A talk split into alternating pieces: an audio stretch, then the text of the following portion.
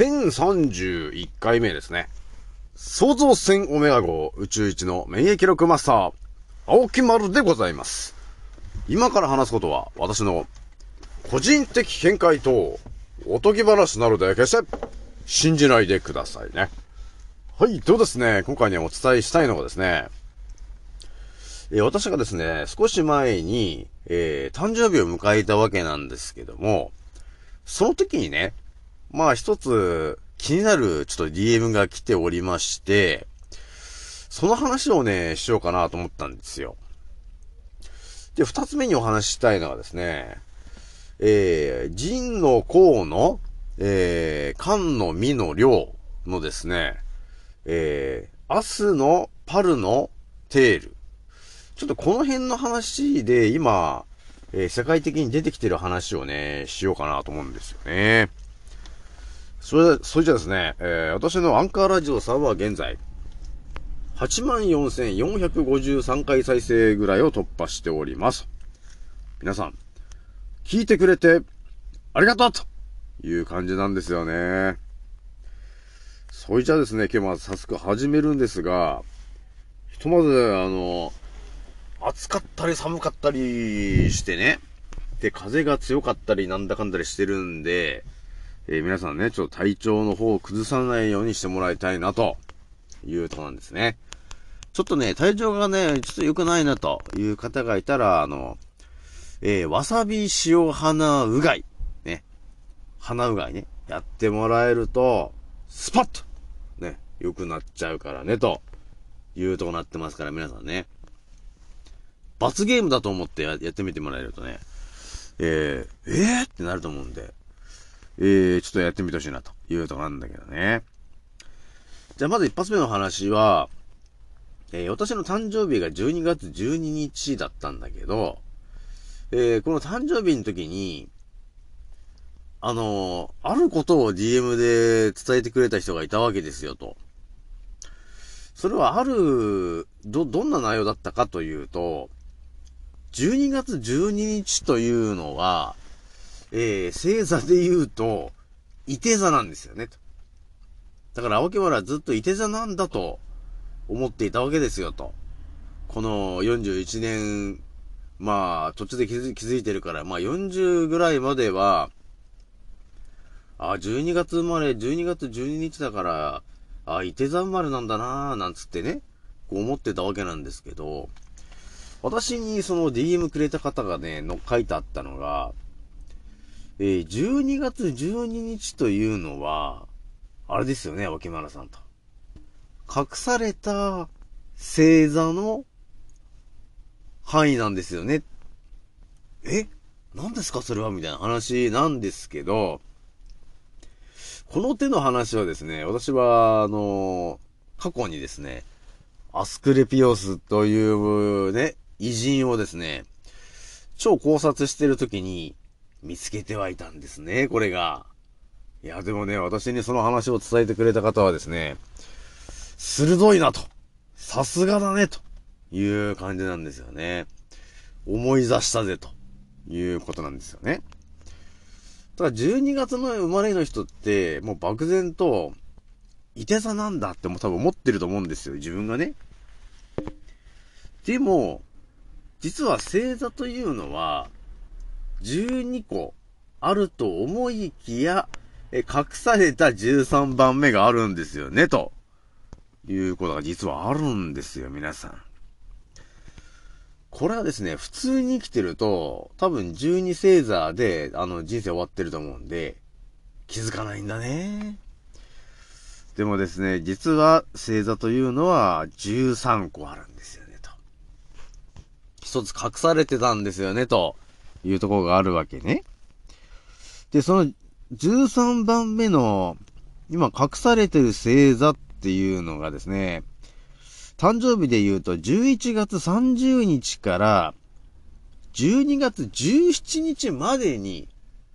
生まれた方、実はですね、伊手座じゃないんだよね、と。ね、だから私も伊手座だと思ってたよ。思ってたんですけど、実は違うんですよね、と。伊手座じゃないんですよ、と。実はですね、サソリ座とイテ座の間に隠された星座があったんですよね、と。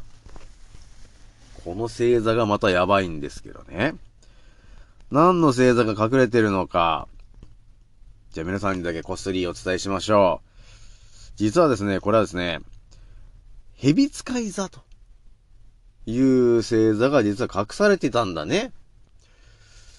蛇使い座。うん。蛇使い座といえば、そう。医学の達人である、ね、医学の偉人と呼ばれている、アスクレピオスの神の星座なんですよね、というのがまあ見えてきちゃってるんですよね。まあだからね、なんでこれ12星座になっちゃったのかっていうと、ただもうカレンダーをね、えー、作るのに、13個あると、ちょっと都合が悪いんだみたいな話で、蛇使い座を隠してたらしいんですよね。まあでもね、蛇使い座っていうのは調べていくと、やばいんですよねっていうのが見えてきちゃうんですよね。えー、まあ、この、星座をね、まず決めちゃ、決めたというか見つけた人っていうのが、まあ今からね、えー、2500年前ぐらいの話になっちゃうんですけども、えー、バビロニア人だよね。バビ、バビロニア人たちが星座と太陽の位置を研究し、夜空に輝く星座を12等分して、王道12星座を作ったことから始まるんだよね、と。だそっからまあ、えー、カレンダーが12月、だから12個で作られてると。いうことになってるみたいなんですよね。なので、このカレンダーを作ったのがこのバビロニアの人たちであって、えー、12ヶ月周期のカレンダーを作ってるのに、えー、13個だと合わないよね。なんてな感じでですね、えー、13番目のヘビ使い座を、なくしたんですよね、と。で、その結果が今のカレンダー、なってんですよね、ということなんだけど、じゃあこのね、ヘビ使い座のこの起源を話していくとですね、ヘビ使い座は英語で、オフィウクスと呼ばれ、ギリシャ語で、ヘビと育てるという意味の言葉を合わせた名前と考えられているんですよね、と。この星座のモデルは、ギリシャ神話に登場する、医術の神、アスクレピオスなんですよね、と。まあそういうことになってるわけなんですよね。というわけで皆さんね、えー、11月30日から、えー、12月17日までに生まれてる方はですね、えー、皆さん、えー、伊手座ではありませんでした。えー、えー、ヘビ使い座でしたねっっていうことが見えてくんですよね。まあ、知らない人は多分ほんとこれ知らないでなくなっちゃうからね。まあ、相当これ、えって感じになるんですけど、じゃあね、ちょっと次お伝えしていくのがですね、何かというとですね、あの、占いみたいな話がいろいろあるじゃない。伊手座はこういうタイプなんだ、みたいなね。でそういう感じで、ちょっとね、調べたんですよね。そうすると何が見えてくるかというとですね、結構ね、あれ？っていうのが見えてきたんですよ。えー、じゃあとりあえずね、えー、蛇使い座の人間関係の話、えー、しますけども、えー、自分の時間を大切に考えるため、孤独を愛する傾向が強い蛇使い座のあなたですが、人に対して世話好きで、愛情深く接するため、周りから好かれるタイプです。確かにね、まあ、周りから好かれてないか好かれてるかと言ったら、え結構好かれてるのかなと、えいうとこがあるよね。で、リーダーよりは2番手として頼りにされることが多く、冷静に周りを見てまとめておいく人。まあ確かになまあ当てはまってるなと、うん、いうとこはちょっとあるよね、と。えそのためリーダーと対立することもありますが、不思議なカリスマ性を持つあなたに惹かれて、ついていく人も多いでしょう。確かにそうなんですよね、と。そう、リーダーと対立することも確かありますね。うん。まあでもね、不思議なカリスマ性を持つあなたに惹かれてついていく人も多いでしょうとも書いてますね、これ。これまさにこの私がアンカーラジオっていうね、えものだったり、えインスタとかね、えー、いろんなその SNS やってますけど、結局、その私の不思議なカリスマ性に、えー、惹かれて、えー、ついてきてる方がいっぱいいるね、と、えー、いうことなんですよね。まあ皆さんもそうなんでしょ？ってことなんだけども。でですね、蛇使い座のあなたは言葉に重みと説得力があります。で、確かにそうなんだよね、と。ね。な、なぜか説得力がある、えー、ことを言ってると。えー、当てはまるな、というところがあるんですよね。だからこれもね、ただ、いて座のその、さ、人間関係というか、その星座の占いみたいなものとはなんかちょっと当てはまんないなと思ってはいたんですよね、と。で、私の、まあ、性格上、ものすごい暴れてるような性格でもなく、えなぜそんなに、えー、おとなしく落ち着いているんだ、おきまると。えー、いうことが、昔からあったんですよね、と。その理由が、要するに、蛇使い座と、えー、いう星座で生まれてるから、やっぱりそこの影響が出てるんだよね、というのがあるんだよなーって思ったんだよね。なのでね、皆さんもね、えー、実は伊手座だと、えー、思ってた方が、えー、蛇使い座だった時に、まあ、アスクレピオスとか、そういう、えー、カリスマ性を持ってる方が多いんじゃないかなね、え、なんか自分はちょっとカリスマ性があるなーって思ってて、えー、自分の誕生日を改めて見たときに、あれ伊手座じゃなくて、蛇使い座だったんだねっていう人もいると思うんですよね。まあ私の中で、この蛇使い座で有名な人っていうのが、ちょうどこの前ね、12月17日に誕生日だったのがですね、えー、あの、えー、伝説のスピーチの達人、えー、西戸明子さん。この、この方ですね、えー、12月17日に誕生日なんですよって言ってたんですね。で、私もちょっと昨日、だから、あ、今日かコメントしてきたんですけど、あ、そうなんだね、と。だから多分この蛇使い座の範囲でね、蛇使い座で、の誕生日の範囲の人っていうのが、結構なカリスマ性を持ってる方であって、えー、人を育てるとか、ね、えー、その、無償の愛を注ぐとか、えー、人を蘇生させるとか、再生させるとか、なんかそういう、その、宿命的なものを持って生まれてきている方が多いのかな、と。いうとこなんですよね。で、このカリスマっていう言葉から見えてくるのが、で、このカリスマっていうので私の頭の中に浮かんできた人、蛇使い座の、ああ、あの人だよね。っていうのが、えー、私が12月12日なんですけど、その人は12月14日、その伝説のカリスマ性を持つ人は誰なのか、もちろん、ご存知、あの、x ジャパンのヒデだよね。だからその、ヒデさんも相当なカリスマ性あったよね。だから、もう、蛇使い座なのよ。要するに、彼もね。で、私も過去の歴史もずっと今調べてきて、え過去の蛇使い座って言って誰いたんですか？って調べて、おやって目に入ったのが、武田信玄だったんだね。これはびっくりするよね。え？ー、武田信玄も、蛇使い座だったんだねって。ね。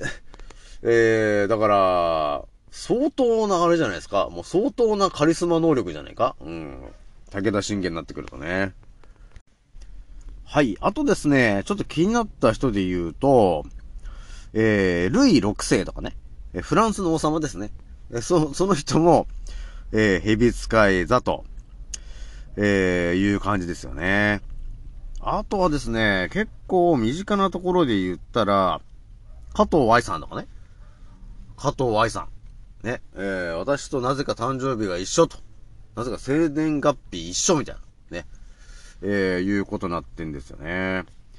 まあこういう感じで結構ね、あの、著名人がいっぱいいる、いたんですよ。このヘビズ、ヘビ、えー、ヘビ使い座の人がね、あの、画家のムンクとかね、まあそういう感じで、えー、え？ってヨハンとかね、なんかいろんな方がね、いる、いるんですよ。だから結構これは、あるんだろうなっていうのがちょっとあったんですよね。まあちょっとね、この蛇使い座の話はもうちょっと、えー、考察して、なんかまた見えてきたらまたお伝えしようかなというとこなんですよね。それちょっと二つ目の話するんですけど、えっ、ー、と、明日のパルの手の無の話なんだけど、これあの、人の甲の、えー、缶の実の量なんだけどね。で、あの、味の素が出してるあいつですよね。で、これなんですけど、日本ではもう結構さ、いろんなものにこれ使われているんだけど、これがですね、まあ、世界の情報をいろいろ考察してくると、えー、見えてくるのが、このアスのパルの手の無っていうものを、まあ、結構な量をね、まあまあまあ毎日ですけど、毎日取り続けていたりしてしまうとですね、えー、何が起きるのかというと、結局、毒なんですよね、と。結局ね。そう、毒なんで、これね、何が起きてくるかっていうとですね、まあ、やばい話で、えー、なんかいろいろ実験してるらしいんだよね。過去に。その中で、このやばいのが、えー、実験動物の細胞組織には、明らかに腫瘍のできているものがあったんだよね。っていうことをね、このサール薬品と呼ばれてる、これ作ってるところがですね、実験してんですよね。で、これもバレちゃいけない話ですよね。アスのパルのテームを取り、取っていた動物が、体のいろんなところに腫瘍ができ始めちゃったんだよね。やべえ話ですよね、これもね。だから取り続けてると、腫瘍ができちゃうんですよ、というやっべえ話なんですよね。で、このアスのパルのテームなんだけど、さらにやばいのが、えー、脳にダメージいっちゃうみたいなんですよね。だから、脳のさ、えー、神経細胞の、まあ、ニューロン。っていうものがあるんだけど、えー、アスのパルのテームを取ると、えー、脳のそのニューロンが、ちょっとなくなると。減るということがちょっと起きてるわけなんですよね。えー、なので皆さん、やっぱりね、えー、人の甲の肝の実の量、もうすべてもう危険。体に良くないよね。だからちょっと注意してもらいたいなというとこだからね、皆さんね。なので、あの甘いもんが食べたいなーって思ったら、やっぱり自然にこだわってもらえると一番いいんで、えー、何がいいかって言ったら、もちろん、蜂蜜とかさ、まあ、黒砂糖とか、その辺なんですよね。黒砂糖と砂糖って全然違うじゃないですかと。だから、砂糖はやっぱり、あの、科学的にもうやっちゃってるやつなんで、直でね、血糖値ドーンって上がってやべえやつなんだけど、黒糖とかさ、そういうものってじわじわ上がっていくじゃないですか、というところがあるので、やっぱり自然に近づけば近づくほど、体にはいいわけよ。だからちょっと甘いもんが欲しいなって言った時はやっぱ蜂蜜とか黒糖、その辺がちょっとおすすめかなというとこだからね、皆さんね。じゃあ今日はね、これぐらいにしておきます。次の音声でお会いしましょう。またねー。